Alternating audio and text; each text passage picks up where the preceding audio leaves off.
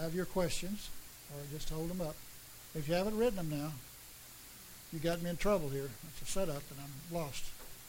Because if you don't ask me, I can't. Oh, good. Some people are taking me seriously. I love it. Okay. Quit worrying about it, Doc. Thank you, thank you. This ought to be fun. Uh oh. Kathy already told me what she was going to ask. So. They get them. I'll get all of them. One, one yet. Okay. I see another one back here going. Less than 50 words, Fred. One, did I miss one here? Oh. Well, we had a good time doing it last time, so I thought it might work. I'll get this later. All right, taking it just.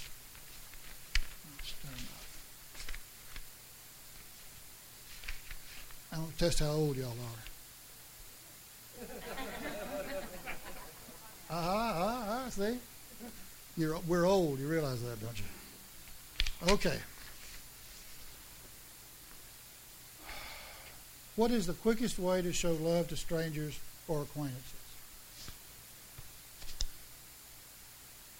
I think that comes from just an authenticity that you reveal.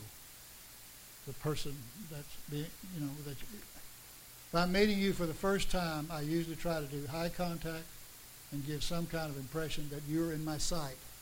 I'm, I'm, I'm seeing you. I'm feeling your spirit. I'm in touch with who you are. And, uh, and be open to that. To be open to that. What is the quickest way to show love to strangers or acquaintances? What would y'all say? You got big smile. But sometimes people scare me with big smiles because I, I see their I see their teeth. I'm just playing with you. Man. I, th- I think that the point I want to make is that there's authenticity there. There's a politician's greeting, you know, and there's a real greeting. And I guess that's what I'm trying for us to be sensitive to. Because I get offended when I get the politician greeting. You know, I'm going, oh, you don't see me. You don't see me, and I need to be seen although it's scary that you see me. Okay.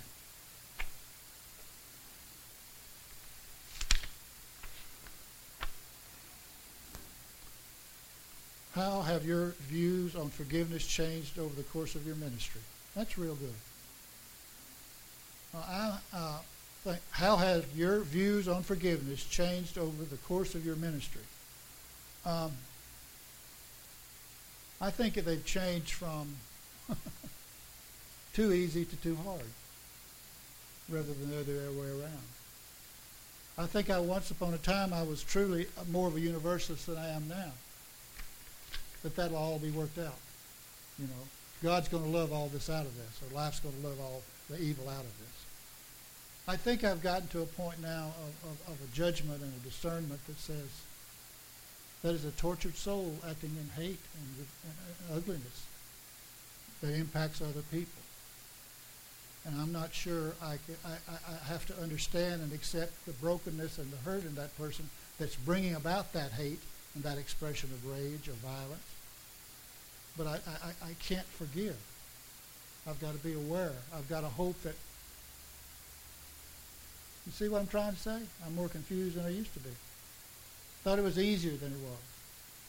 Because I think we've come, I think living for many of us, as we come through and, and find some wisdom, we see uh, these people are on a track of hurt that just spreads like ripples, and it impacts people. So, have my views on forgiveness changed? I think forgiveness is a matter of, uh, of, of cooperation with the offender and the offenses. And it's hard for me to express forgiveness for someone who never sees their shortcomings. I still hate Henry Kissinger and the administration of the Vietnam war machine because they killed too many of my people, my generation, for blind political ideology, not for anything good or reasonable. So maybe when we're talking about forgiveness, we're talking about us being a little bit broader than the problem or the person. and to try to get to a, to a place where we can say, well, why did those people act that way? What brought about that hatefulness in their living and their expression and their, in their, their, their activities and the things they did? Why do we send our my generation to a war that had no purpose, no end, and it's hard. So you wonder about how people can get frustrated and, and, and just beaten down by trying to move past some real bad things in history. I didn't do well with that one. And that's the way it is sometimes. Who are some of your favorite spiritual leaders, especially living ones, and why do you admire them? His name was Will Campbell. Some of you, uh, well, Tom knows Will Campbell. I suggest you look up Will D. Campbell, W I L D. Campbell. If you're familiar with the comic strip Kudzu, he's the character. He's Will B. Dunn. He is my daddy's generation. He was a medic during World War II in Southeast Asia.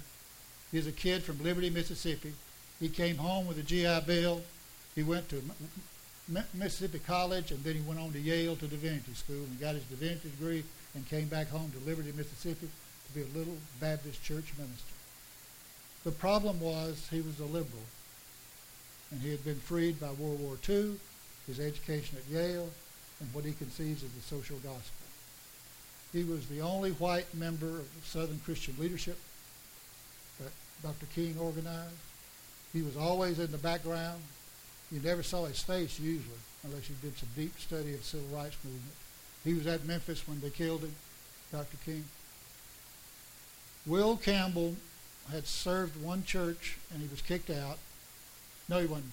He served one church and he made a name for himself, and he was elected. He was selected as the chaplain of the of University of Mississippi, and he was there when Brown versus Board of Education went down. And he, in his idealism and in his liberalism and in his role as a ch- college chaplain, decided that the campus should discuss that. Look at all that. Well, they fired him. He called himself a bootleg minister. He worked for the next 50 years on civil rights and human liberation, and just a marvelous guy. Will D. Campbell, look him up. He's written several books. His, his autobiography of his brother, his biography of his brother, is, uh, was brother to a dragonfly his brother was an alcoholic. Anyway, favorite spiritual leaders.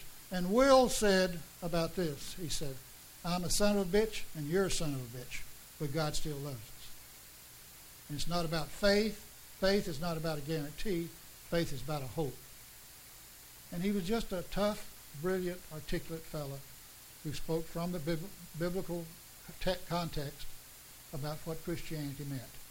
And for him, the original sin of the South and the United States was slavery because he grew up in it. And he wasn't blind to it.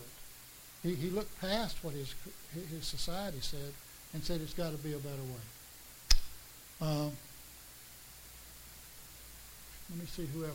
Uh, several Unitarian Universalist ministers, but I can do those another time for you. Will was he he, he was remarkable, and I hung out hung around with him and got to know him in his last few years. Do you think the state governor's latest order uh, order of making yeah. Do you think the go, Florida's governor's latest order about illegal immigrants being enforced by non the governor says the state's got to, doesn't have to enforce the federal law right? And that basically it am I saying it right? We do have to Oh, okay, got you. Got you. I think it's a diversion. I think it's a waste. I think all of that. I don't want to get too heavy in politics, but I'm I'm past. I'm a Bernieite. Any got more questions? Um, and I hope I, I want to get bigger than this for a minute. It feels like to me that politically and culturally we're catching um, we're, we're, we're a paradigm paradigm shift change. There's something going on in this country. Uh, we're not talking about anything that really matters anymore. we're just, uh, uh, what do I think of that? I, I can't get into that because I'm not articulate enough. I think, it, I think it's evil and I think it's a distraction. And I think uh, immigration, uh, uh, immigration is just a, a, a false, uh, a false, thank you. It's a false issue. We need these people. They need us. Global warming is killing where they live. Study up, folks. You know, and we, I'm preaching to the choir in this room. Um, I think what we have to be about is just one on one, like we were doing yesterday, is bearing witness that love's bigger than choices and identities, and that immigration is what what life is about, and walls are unreal. The idea of being an American citizen. I'm afraid half of us in the United States have had to take a test for citizenship but failed. okay, I'm preaching again now. How do you reconcile both to yourself and your uh, desperate congregates the ideas of no God and we need God in our service? Ah, yeah, that's good. How do we do both? Well, this is an ongoing issue, and I've been at it for 50 years, and I still haven't figured it out. Because I cannot stand up here and identify for you a God, describe that God, and imply that you need to re- recognize that God and follow. Follow that God.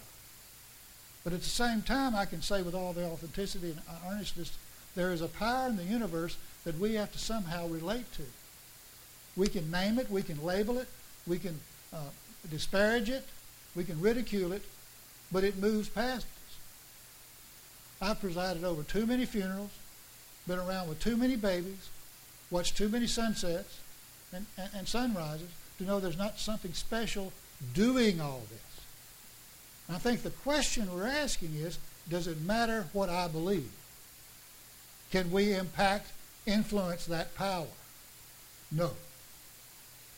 So all that we do in the worship in this country, all that we do around the world, trying to align ourselves with some mystical God that's going to do tricks for us, mystical force, I think is, is a false, a false narrative.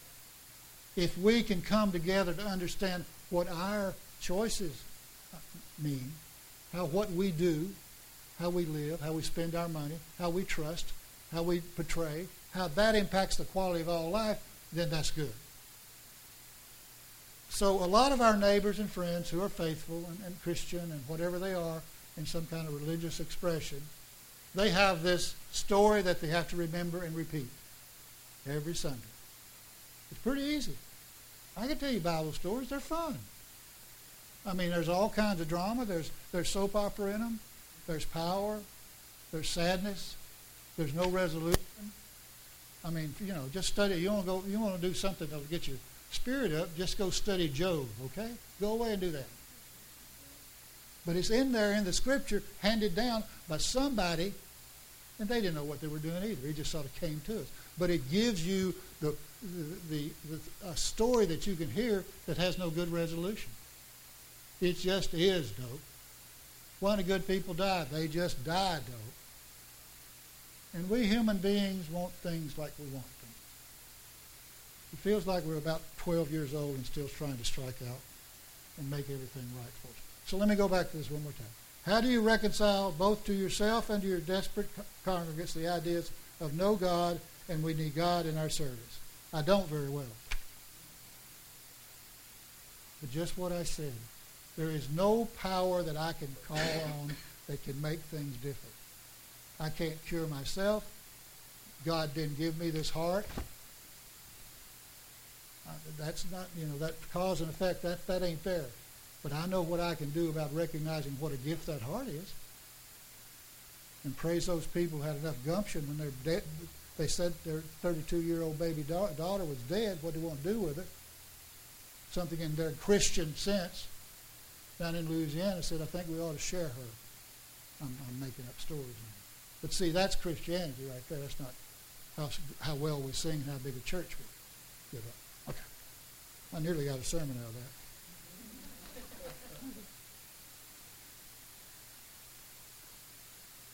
Okay, what do you think about federal and state governments using religion to make laws? What can we do to fix it? I was told I can't have morals since I didn't believe in God or folly. The separation of church and state is a custom. It's been written into law. The early leaders tried to make it, the founders tried to make it neutral, but it was with a Christian overview. Um, well, they shouldn't. Yeah, no. What do you think about federal and state governments using religions to make laws, and what can we do to fix that? Uh, I think it's awful. I think it's unconstitutional. But until we have nine judges who says it is, we have five judges who says it is, it doesn't make any difference. Those five judges elected George Bush president. Al Gore won. We know that, right? So see, it's what how we covenant in a weird and, and crude way to be civil with one another in a government that lets that happen. I wasn't ready to go to the streets with a gun to support Al, although he was from Tennessee. You know, I wasn't going to ready to shoot somebody, so we let it go. Hmm, okay. We're nearly there. One more.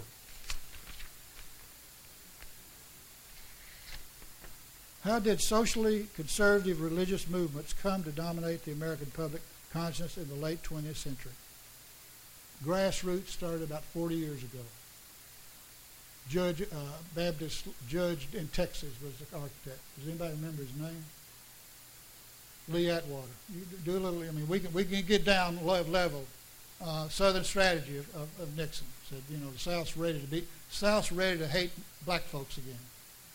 All we got to do is make it make it not evil. amazing, amazing. Did right in front of us, and rolled over most of us. And there's a lot more here. Uh, also, let's sing Happy Birthday to Piggy. We'll do that when we leave. Okay, I got. I, I have to stop now. Okay, they were beautiful, and I'm going to come back to some of them. Thank you. So we're pilgrims. You come here every Sunday. I don't think you come here to find God. I don't think you come here to find the truth. I don't think you come here to find any great wisdom. I think you come here to share in, in, in a hospitality and a spirit that says, I'm okay. And all my doubts and all my struggles and all my wonderings, I'm still okay. Now, that's not easy grace. That's not saying you're okay just because you are. It's saying that you have the power to see, we have the power to see and lift ourselves and aspire to something better something noble. And we have models. Jesus is the greatest character in human history. I would never disparage his ministry, his person, his ideas. I will disparage those who corrupted him and made him, made him a blood sacrifice, just like a piece of meat, rather than being a teacher and a brother. Said, go, pick it up, let's go. We got people to care about. We got people to, to reach out to. We got things to do in this life. you just ain't here for yourself, boy. You've got to do it because it matters to other people. That is what we're about. Confirming that we are the body of light. We are the body of goodness moving with love to share it in the world. Stop there, Dope. Over talk.